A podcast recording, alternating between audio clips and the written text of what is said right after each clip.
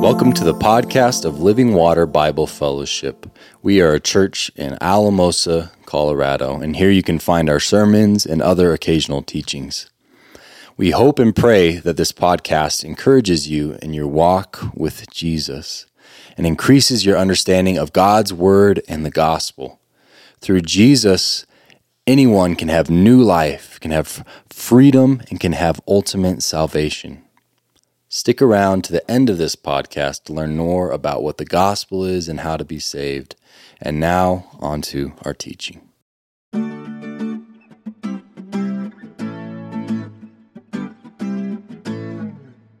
Well, uh, Merry Christmas. Uh, and I say that with the hope of heaven ahead, is what Jesus did. It was interesting when we started singing that song, Elizabeth leaned over to me and she said, I, have planned that song for my funeral. Oh, how am I supposed to sing that now? but I did. What a great song and uh, the hope of God. Uh, I saw in the bulletin cover, I wait for the Lord, my soul doth wait. In, this ho- in his word I do hope. Man, we're hoping for that kingdom of God to come. We're hoping and hoping for that citizens, our citizenry in heaven, that place we're going to be with Him forever. We come, Lord Jesus. Man, how awesome it'll be! How wonderful it'll be uh, I noticed in the bulletin uh, some things to point out real fast uh, before we open the Word. Uh, there is a there's a women's uh, at women at the well event, the Christmas party this Saturday at 10 a.m. Women, please RSVP. I think Kim is somewhere in here, up up there in the balcony. If you want to know more about it, check with Kim there. But 10 a.m please come to that time for fellowship. And then you notice down at the bottom there, um, just as we kind of head into the, the, the, Christmas Eve time, we it's Christmas Eve this year is on a Sunday, and we didn't really know what to do with that, like schedule wise. But uh, Christmas, we're going to have one service, this service 9 a.m. in the morning, and then two services in the afternoon on Christmas Eve, 2 and 4 p.m. So please start inviting people to that and uh, call them to the hope of heaven. Call them the hope of Jesus Christ. Uh, it's an opportunity that people are looking for. Please invite them. I saw a uh, um, this this news report the other day. Uh, it, it, was kind of strange. It said YOLO uh, and economic. I think it was something like economic chaos. The, the, uh, it was BBC, I, and, and was, you only live once, economic uh, surprise by the, the economists are just shocked right now with what, what's going on in, in our country and in the world. Chad's trip to uh, uh, Hawaii, that's being multiplied everywhere in the United States right now. People are spending like crazy. Those streets of gold, right? That he talked, people are going crazy right now spending, but economists are blown away because everything is so high, everything's so expensive right now. Uh, the cost of living, you know, everything's way up there, but people are spending like there's no tomorrow. And, and, and the, the, the, economist in this article, they're, they're suggesting what's going on here. Like a lot of people after the pandemic, all the government subsidies, we had a lot of savings, many of us, but we're just burning through it like crazy right now. YOLO, you only live once, is kind of the attitude. What's, what's behind that? Well, uh, they, they, they posited, they guessed that maybe because of what's the, the world we're in right now, like, we don't know if tomorrow's going to be here or not. We don't know if, if tomorrow's going to be safe or not. We don't know if our, if our banks are going to be surviving or not. We don't know with this election season coming up if everything's going to blow up in some kind of a civil war. And so, YOLO. You only live once, so people are seeking out experiences. They're traveling everywhere. They're buying high ticket items like crazy. Like, I don't know if tomorrow's going to be here. I don't know if t- tomorrow's going to come. I should live, therefore, for my hedonism, my pleasure, live for experiences while we have time. Uh, and it was, wow. That, that mindset is, is all around us right now. How does God want us to live? In good times and hard times, strong times and, and troublesome times. How does God want us to live? I think if you've been paying attention to the themes of, of, our, of our songs today, you already know the answer to that. But how does God want you to live in these times? What, what does it look like to be a Christian today? Uh, Luke alluded to, like, man, wouldn't it be neat if we were all singing today the worship of God? How should we live no matter what comes, no matter what's here tomorrow? How should we live today? Please open your Bibles to Revelation chapter 4. Revelation chapter 4. We uh, took a few weeks break from this, this uh, study. Uh, thank you for letting me go on a, a, vacation myself to see our kids, our grandkids. Uh, it, was, it was really good. Uh, but I, I really debated whether to put this into the new year because so much of what comes after. Basically, what comes now in chapter 4 on is, is one big vision that God gives to John with multi smaller visions in between, but it's one big vision. And what chapter 4 and chapter 5 is so tied to what, what's ahead. Wasn't sure to pop it now or wait till January, but here we are. Central to the book, central, central to the teaching of the book. So, so strong here, this, this vision. Everything that comes is tied to what we see in chapter 4 and 5. So, hear the word of the Lord. After this, I looked and behold, a door standing open in heaven. And the first voice which I heard speaking to me like a trumpet said, Come up here, and I'll show you what must take place after this. At once I was in the Spirit, and behold, the throne stood in heaven, with one seated on the throne. And he who sat there had the appearance of jasper and carnelian, and around the throne was a rainbow that had the appearance of an emerald. Around the throne were 24 thrones, and seated on the thrones were 24 elders, clothed in white garments, with golden crowns on their heads. From the throne came flashes of lightning, rumblings, peals of thunder. Before the throne were burning seven torches of fire, which are the seven spirits of God. And before the throne there was, as it were, a sea of glass, like crystal and around the throne, on each side of the throne, are four living creatures, full of eyes in front and behind. First living creature like a lion, the second living creature like an ox, the third living creature like the face of a man, the fourth living creature like an eagle in flight. And the four living creatures, each of them with six wings, are full of eyes all around and within. And day and night they never cease to say, Holy, holy, holy is the Lord God Almighty who was and is and is to come. And whenever the living creatures give glory and honor and thanks to him who is seated on the throne, who lives forever and ever, the 24 elders fall down before him who is seated on the throne and worship him who lives forever and ever. They cast their crowns before the throne, saying, Worthy are you, our Lord and God, to receive glory and honor and power. For you created all things, and by your will they existed and were created. John the Apostle had a vision. He was on the island of Patmos. He was there in exile. He was sent there because of the testimony of Jesus. He was put into a position of being punished by the Roman government. He had a first vision. In that first vision, he saw the Lord. Uh, the, the splendor of that, the wonder of that, the risen Jesus. But the symbols there, the pictures of Jesus, they, they came in scenes and in, in sights that, that portrayed his character, his holiness. And uh, we saw the last seven weeks of, of our study of Revelation what Jesus wanted John to say to the churches, the seven churches of Revelation. Again and again, the cry, the call was to be faithful. Again and again, the cry, the call was to not compromise, not give in, not be worldly, not live for other gods. And that theme of worship comes central to this vision, this second vision. Notice in the text how it's portrayed. A, a, a vision, what, what's going on here? Caught up in the spirit, a, a consciousness, but a trance like, as it were, consciousness where his body stays on the island but his mind is taken to heavenly places.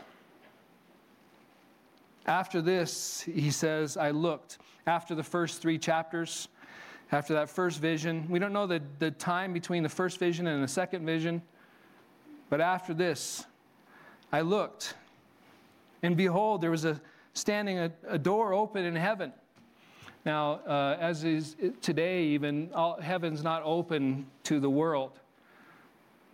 John saw a door open, an invitation to come and get perspective on life, get perspective on reality. Come up here, it says. He hears a voice sounding like a trumpet. That's the Lord Jesus The trumpets in the Bible are always harbingers, they're, they're uh, signifiers of the end, the coming of the king. So the voice like a trumpet, what, what, a, what a symbol, what a, what a sign. Again, the theme of the book is I'm coming soon. Be ready. I'm coming soon. Take heart. I'm coming soon. Live for me, not for the beast, not for the dragon, not for the false prophet. He says, Come up here, and I'll show you what must take place after this. Notice uh, the, the, the, content uh, of the vision. Come up here, and I will show you what must take place after this. Uh, it's not a tour of heaven. We'd like that, wouldn't we? We like cha- we'd like several chapters and even books telling us what heaven's going to be like, our home, our, our, our citizenship in heaven. What's that going to look like? How's it going to play out? Where we, you know, what, what's our living quarters? Mansions in heaven? what, what, does that even mean? What, what does that? We, we, we, there's so much we'd like to see of heaven. Please give us a glimpse. We'd like to see visions, but notice the focus for John. I'm going to show you what's going to take place after this. And so the sovereign on the throne, the Lord God Almighty, Jesus, the, the risen King now, he's saying, I'm going to show you the future. Uh, the book of Revelation, from this point on, starting with these throne room scenes, is unrolling, unveiling, breaking open the seals so that we can see what is going to happen. Come up here, and I will show you what must take place after this. At once I was in the Spirit, verse 2. Behold, a throne in heaven with one seated on the throne. He who sat there had the appearance of jasper and carnelian. So fascinating, so, so, so interesting. Like the vision of God is so compressed. How, how does he describe God here? This, this, this is the only place, as, as far as I know, in the New Testament, other than Revelation 20, where there's a throne room scene. But the vision of God, how is he described? He's described as semi precious stones, the color of semi precious stones. There's no anthropomorphisms here, there's no descriptions of humanity, comparisons here with God and humanity, because this God is holy, holy, holy. He's totally separate, totally distinct, totally other than us. And the way that you, you wonder who's giving the visions? It's, it's God, it's, it's Jesus, and he wants he wants John to see certain things. Why does he pick these colors to be described as? He could have, God is infinite. You know, God is so multifaceted, so incredibly other. He could have uh, brought descriptions of himself through John's vision to us in so many other ways. But he wanted to be seen in the appearance of jasper and carnelian. Now, some of you are rock hounds, perhaps. Some of, some of you are, are, you know, know your geology and all these things. As I study this, I really want to know what, what's jasper look like? You know, I think there's some people in this room that could give us examples of that from their own collection. But uh, there's different colors of jasper. Oftentimes it's green, it can be brown, it can be blue, it can be yellow, it can be many different colors. In Revelation 21:11, there's a description of jasper clear as crystal. Some think that it might be diamonds that's being described, sparkling diamonds. And I like that image. It helps me put some context like God looks like sparkling diamonds from a human perspective. He's revealing himself in these ways. Uh, the carnelian, it's a fiery red stone typically. You wonder, in, in the context of modern day Turkey, where there's seven churches, maybe there's a certain kind of jasper with a certain color, a certain hue. Or maybe the carnelian looked a certain way in that region, but these sparkling diamonds, fiery red, God is somehow shown that way. He wants to be portrayed that way, seen that way. He wants us to use our imagination. There, there, are no literal descriptions of God in the Bible.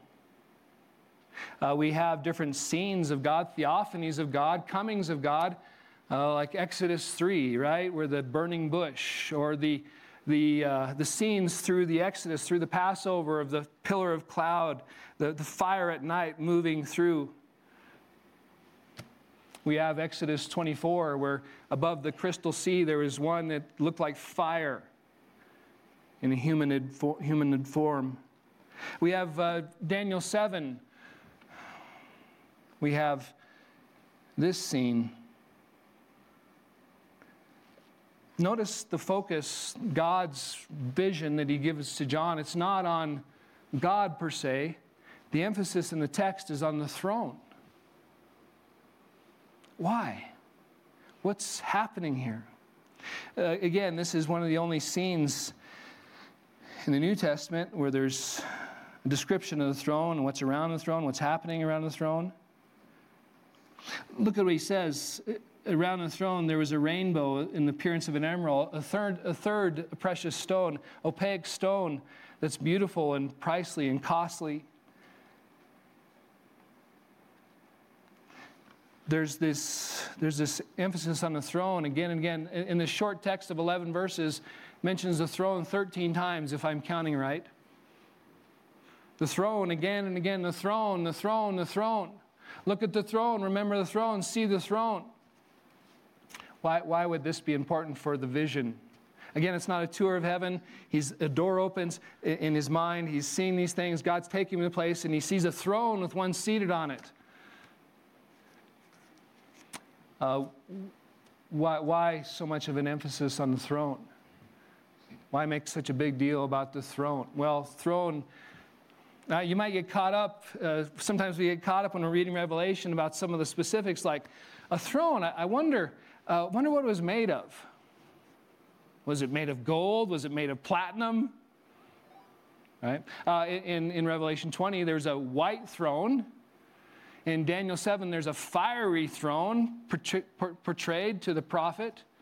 In, in Ezekiel 1, there's a, a, a moving throne that moves on wheels that God sits upon. In Isaiah 6, there's a throne in heaven in a temple. All these different scenes of a throne room. But what does a throne signify? What does it mean to them and what does it mean to us? Why is the emphasis on a throne? Uh, the people of the recipients of this book, the first century recipients of this book, you remember what, what they were going through. As Christians, a, a small minority in, in places that demanded they worship other gods the local officials, the local government, the local jobs, everybody uh, bowed the knee to other gods. Everybody called uh, for everybody that worked in those jobs, everybody in those cities to attribute worth to other spirits and other deities. And then there's the imperial cult, the state religion, the state worship, the imperial cult. Rome demanded that the emperor be worshiped. And if you didn't, if you didn't worship the emperor, if you didn't bow the knee to the emperor, if you didn't acknowledge Caesar as your Lord and God, uh, political consequences, persecution, punishment was your lot.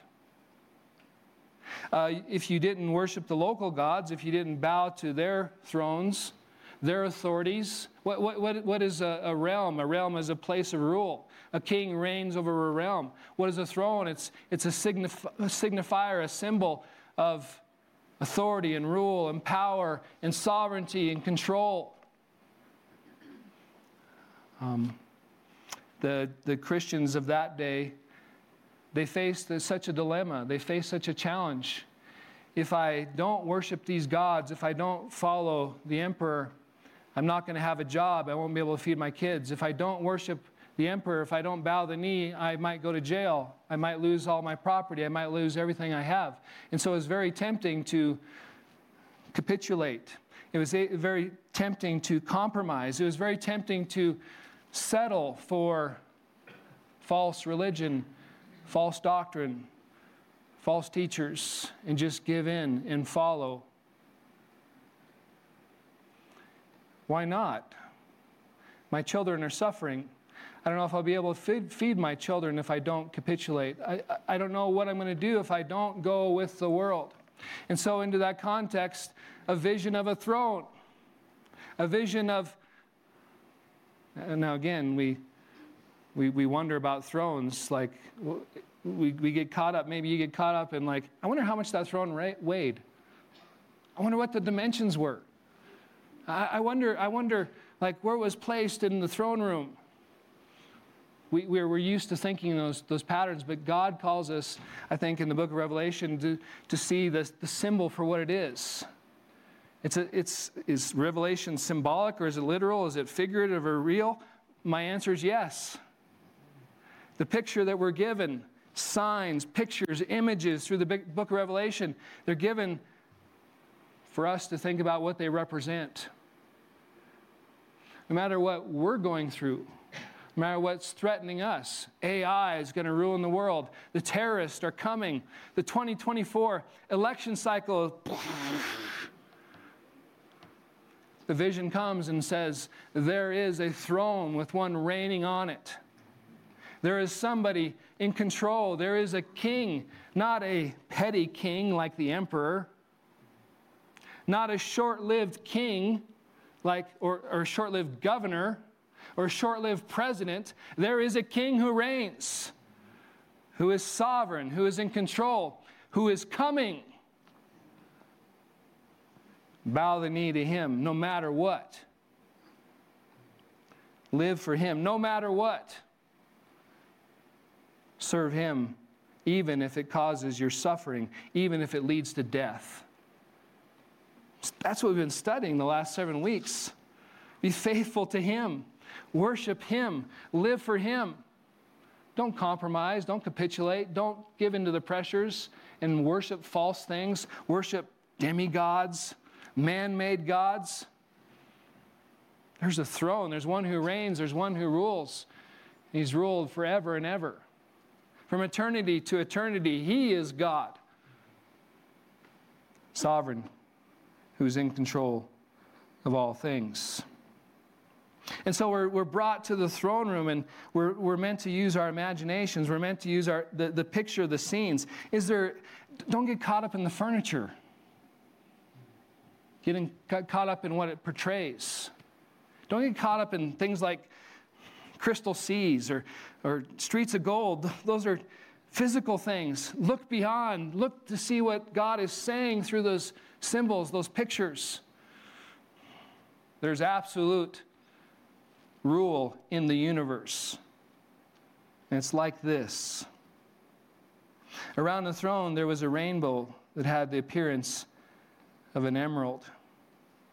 And John, you know, if you tried to ever explain your dreams, I wonder if it was hard for John to. I wonder what was that like? Was it like this stone, like this stone, or like this stone? It was kind of like an emerald, a rainbow around the throne, a halo, as it were, not a partial rainbow that we see, but maybe some of you pilots, maybe you've seen rainbows in the skies that are circular. But it's a rainbow with an emerald hue, an emerald like rainbow around the throne, a circle around the throne.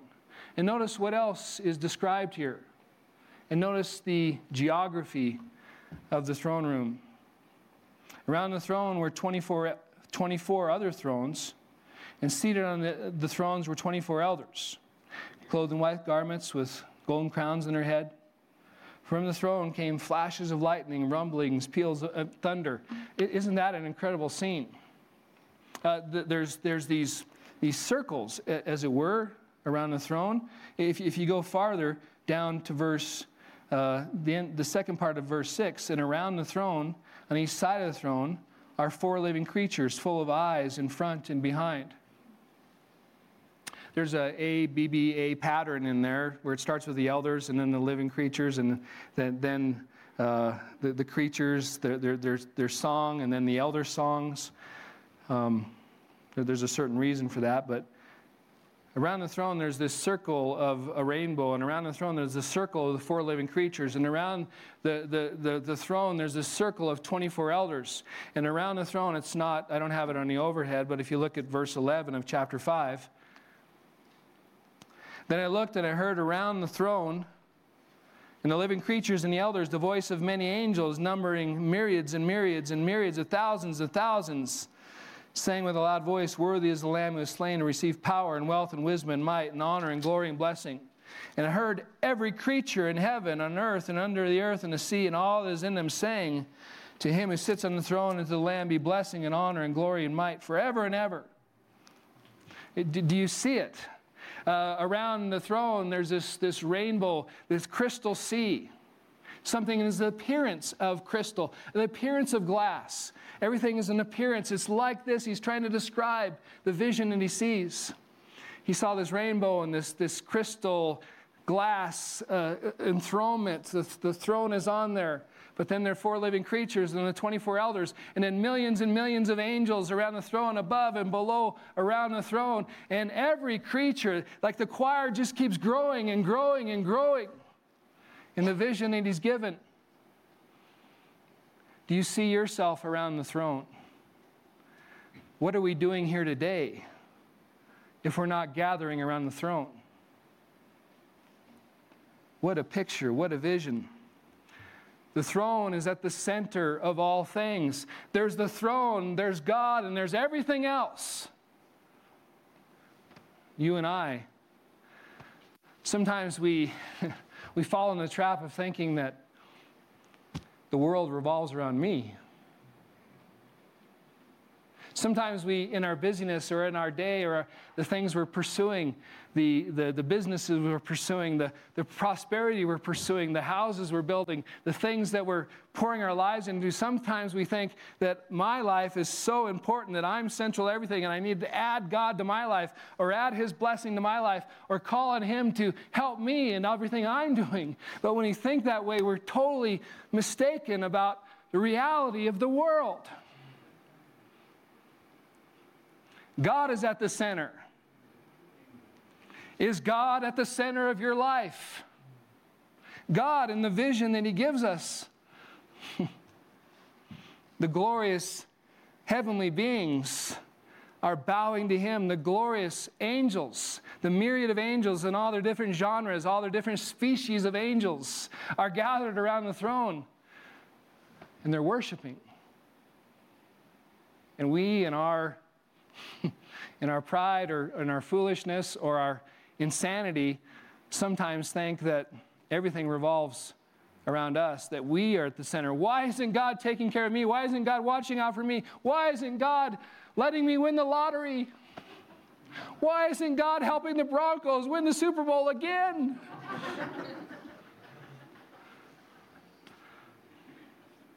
He's at the center.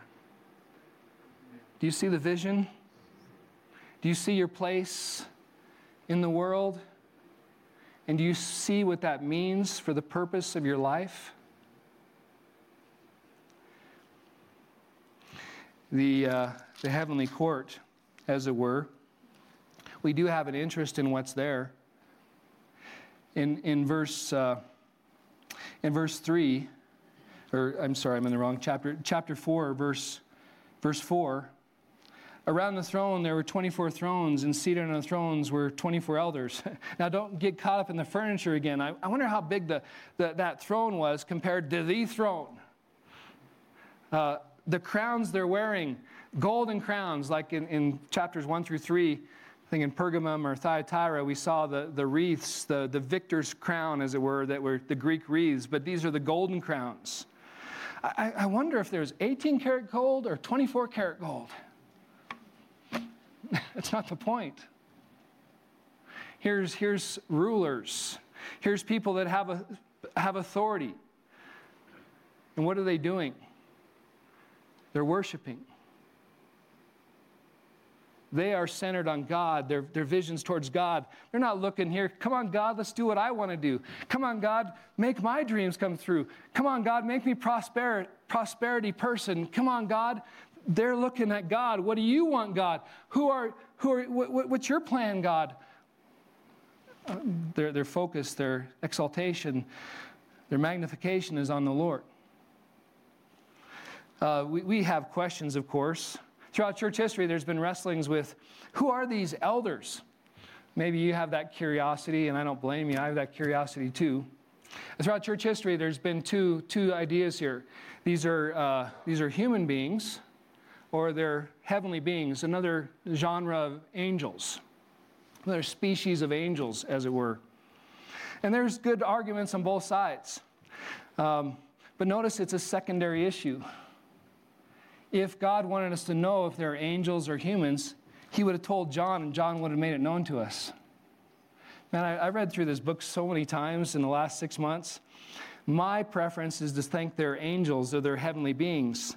But I might be wrong about that. They might be people. They might be, as it were, uh, 20 uh, in, in Levitic in First Chronicles. Uh, there's 24 Levitical um, priesthood kind of divisions. Some think some think it's it's that. There's you know the 24 thrones.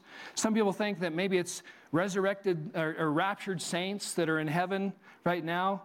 Um, 24 maybe 24 elders that died or, or array, you know, the, the vision is of a rapture that's coming that are going to reign in, in heaven with Christ. Some think it's 12 Old Testament patriarchs with 12 apostles that are going to be there. Whoever they are, they're worshiping the Lord. Whoever they are, they're serving the Lord. Whoever they are, they have authority and power to glorify God. Is God at the center of your life? Are you serving the Lord? Are, are you living for Him, or have you been caught up in the world that, that tells you it's all about you?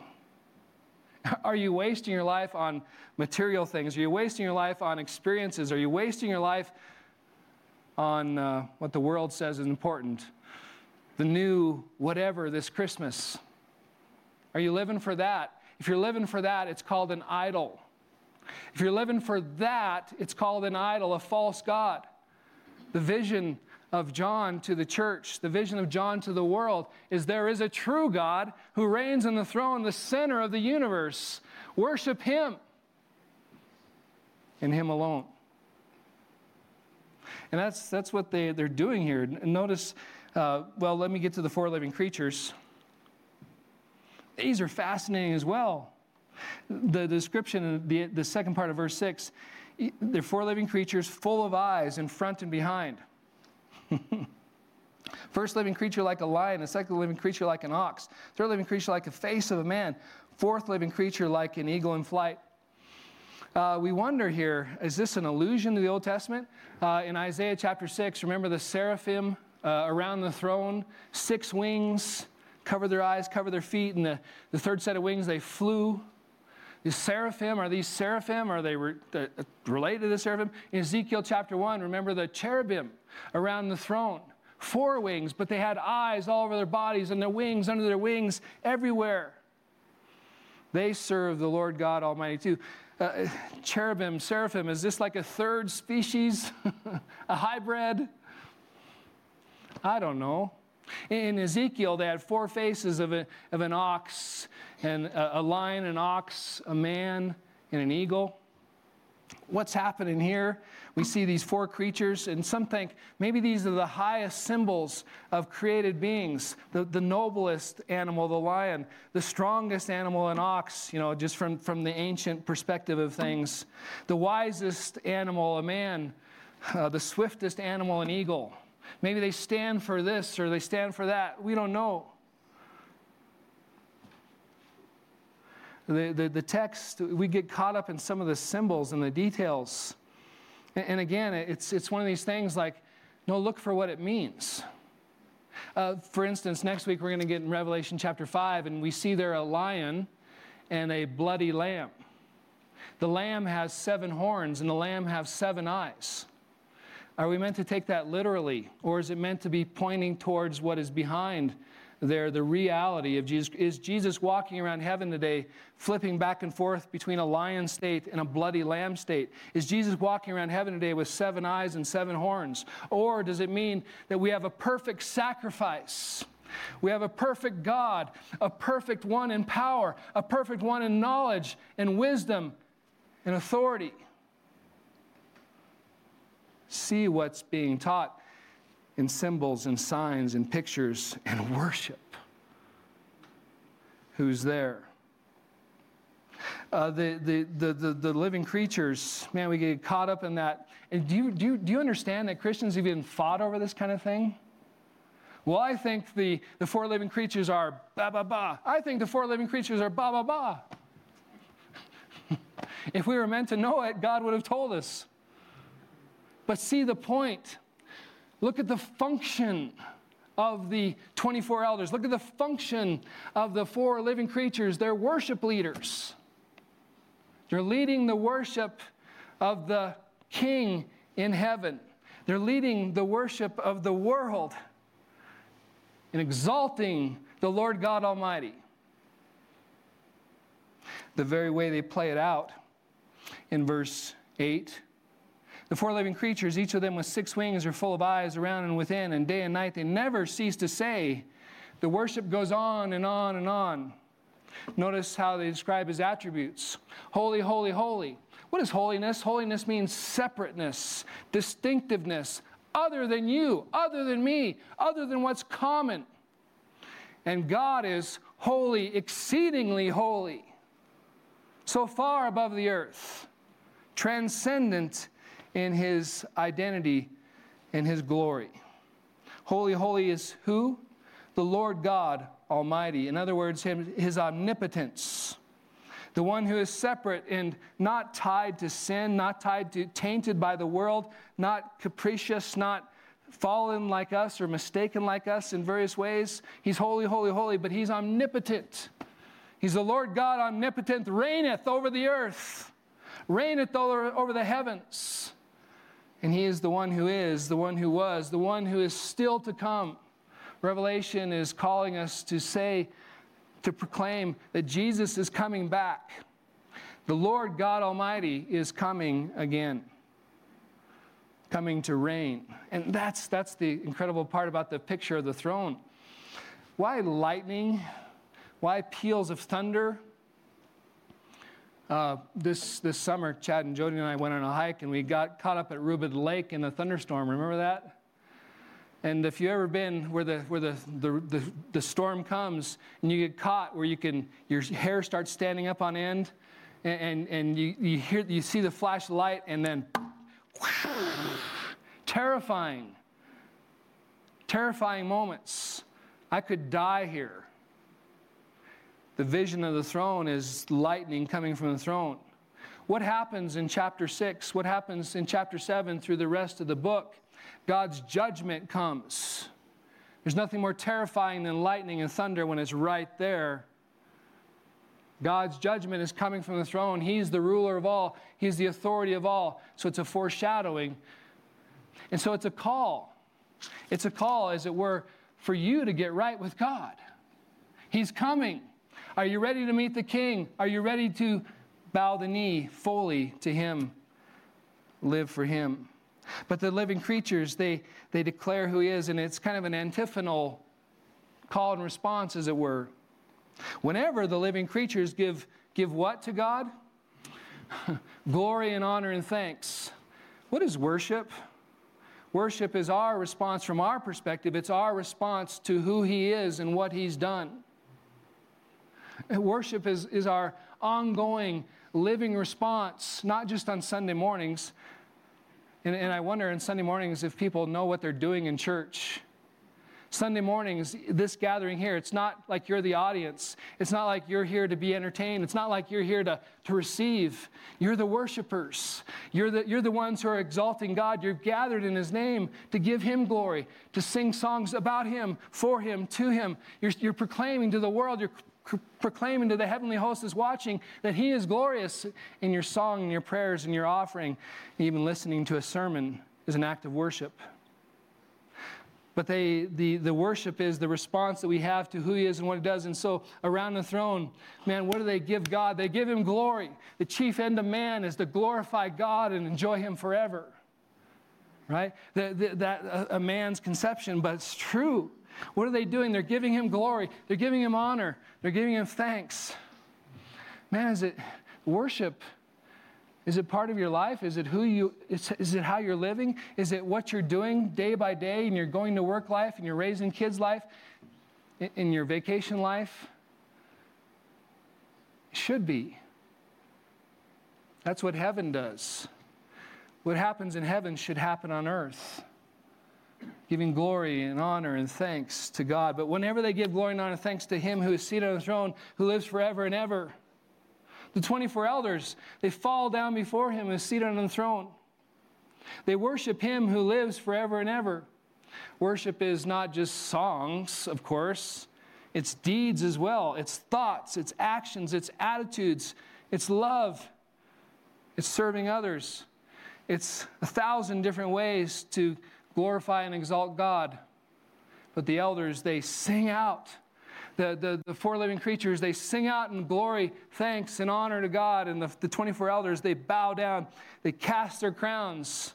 You've given us everything. You've given us what we have. You've given us our place, our position. You've given us life. And so we gladly turn it back to you.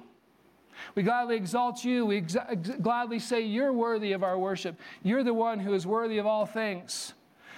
The, uh, the four living creatures, they focus on God's attributes, but the elders, they come and they give God the glory directly. Worthy are you, verse 11.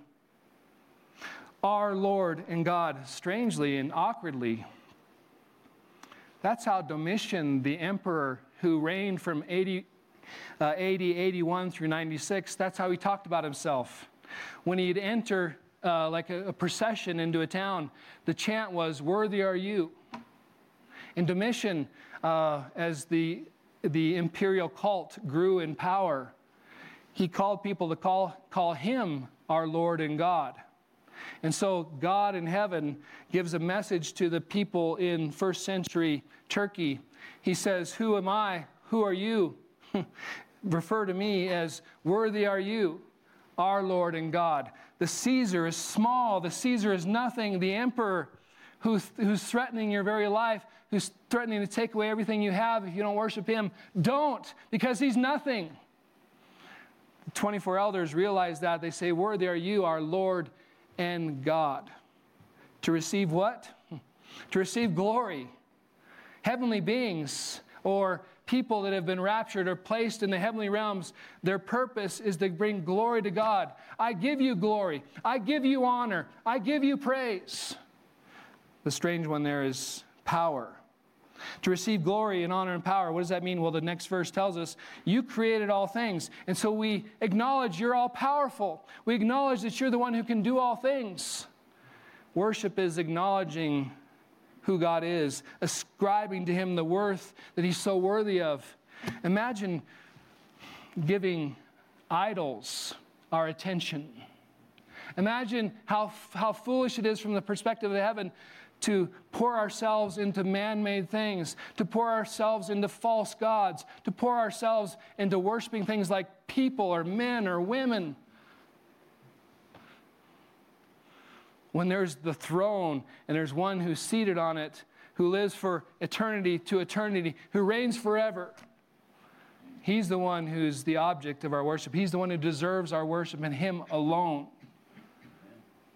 The elders teach us this, and the angels teach us this. You created all things, and they exist. They came from your will. You willed it up before everything, anything was, and it happened because you determined it, and you created all things. Brothers and sisters,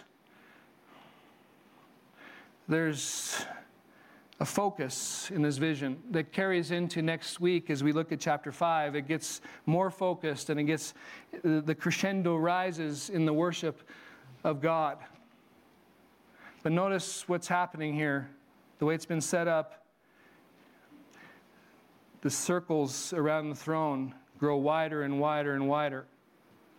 You might be centered on something else today. Maybe there's a person that you're centered on that you're living for that person. You might be centered on uh, your prosperity. You might be centered on finding your pleasure, material pleasures, material things, or the gods that the world says you need to have. Revelation puts it in stark terms. There's the, the, the Lord God and his Christ, or there's the dragon and the beast. The beast being the world, the Antichrist leading the beast the world system. What are you going to worship? What are you going to live for? It's stark contrast. The vision says God is at the center. you should make him the center of your life too. You should live for him. But, but the function of the, of, of the creatures, the function of the angels, the function of all of creation is to worship the Lord God Almighty. That's your calling in your life too. To worship the Lord God Almighty, to give Him the praise, to give Him the honor, to exalt Him in everything you do, whether you're pounding nails, whether you're at a bank, whether you're a nurse, whether you're a teacher, whether you're changing diapers at home, whether you're making cakes, whether you're putting fences together, whether you're laying floor, whether you're running cattle, whether you're cutting trees, whether you're financing, whether you're a water district supervisor, whatever the case may be, you're called to use what you are and who you are to worship the Lord God Almighty, to live for Him. And it can be done with your thoughts, with your attitude, with your loving actions towards others. It can be done with your offering. It can be done with your evangelism. It can be done with your kind words. It can be done by giving your life. But it's all about Him.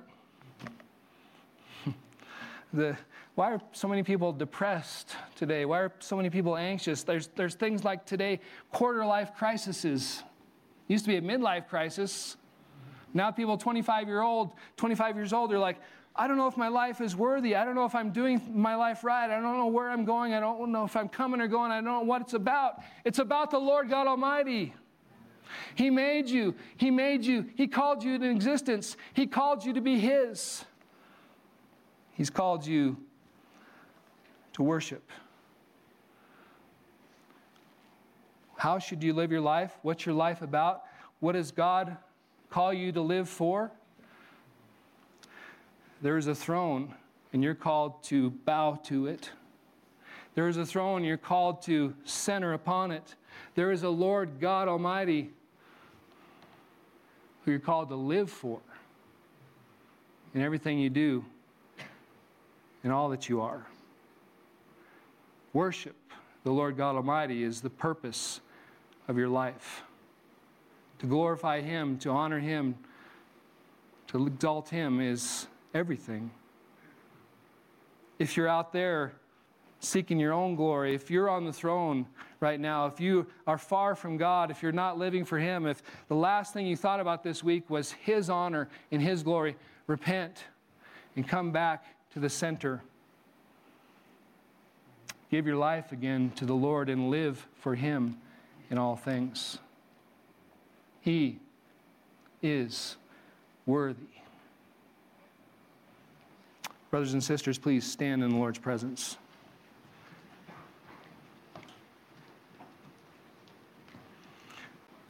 But God Almighty, we. Uh, we're so caught up sometimes in what the world says we should be and what the world says we should do our careers, our, our, uh, our future, our, our retirement, our dreams, our ambitions, our, our, our loves, the things that, uh, that just don't last. The things that are small in, in heaven's sight, the things that are so insignificant in the big picture of things. Lord, get it, let us be caught up in this vision of what's real Let's be caught up in this vision of what's true. Let's be caught up in this vision of what's holy, holy, holy. And let us worship. Lord, thank you for gathering us together in your place with you today. Lord, we ask for the grace to worship the rest of this day. We ask for the grace and the power and the understanding to be able to worship tomorrow and the next day and the next. And we know that when we worship, it changes us. Be magnified, Lord, as we seek first the kingdom. Be magnified, Lord, as we seek first your glory. And may we be changed, and may we be graced again as we live for you. Thank you, Lord. In Jesus' name, amen. Thank you so much for listening.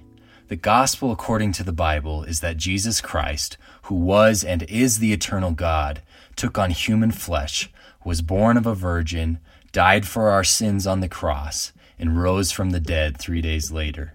He then ascended to the Father's right hand, where he sits making intercession for his people, and right now he is establishing the kingdom of God on earth. You can enter into a saving relationship with God by repenting of your sins and placing your full trust in Jesus' life, his death and resurrection on your behalf. In Christ, you will find forgiveness, acceptance, freedom, peace, hope, and a future. If you would like more information about Christianity or Living Water Bible Fellowship, visit our website at livingwateralamosa.org. God bless.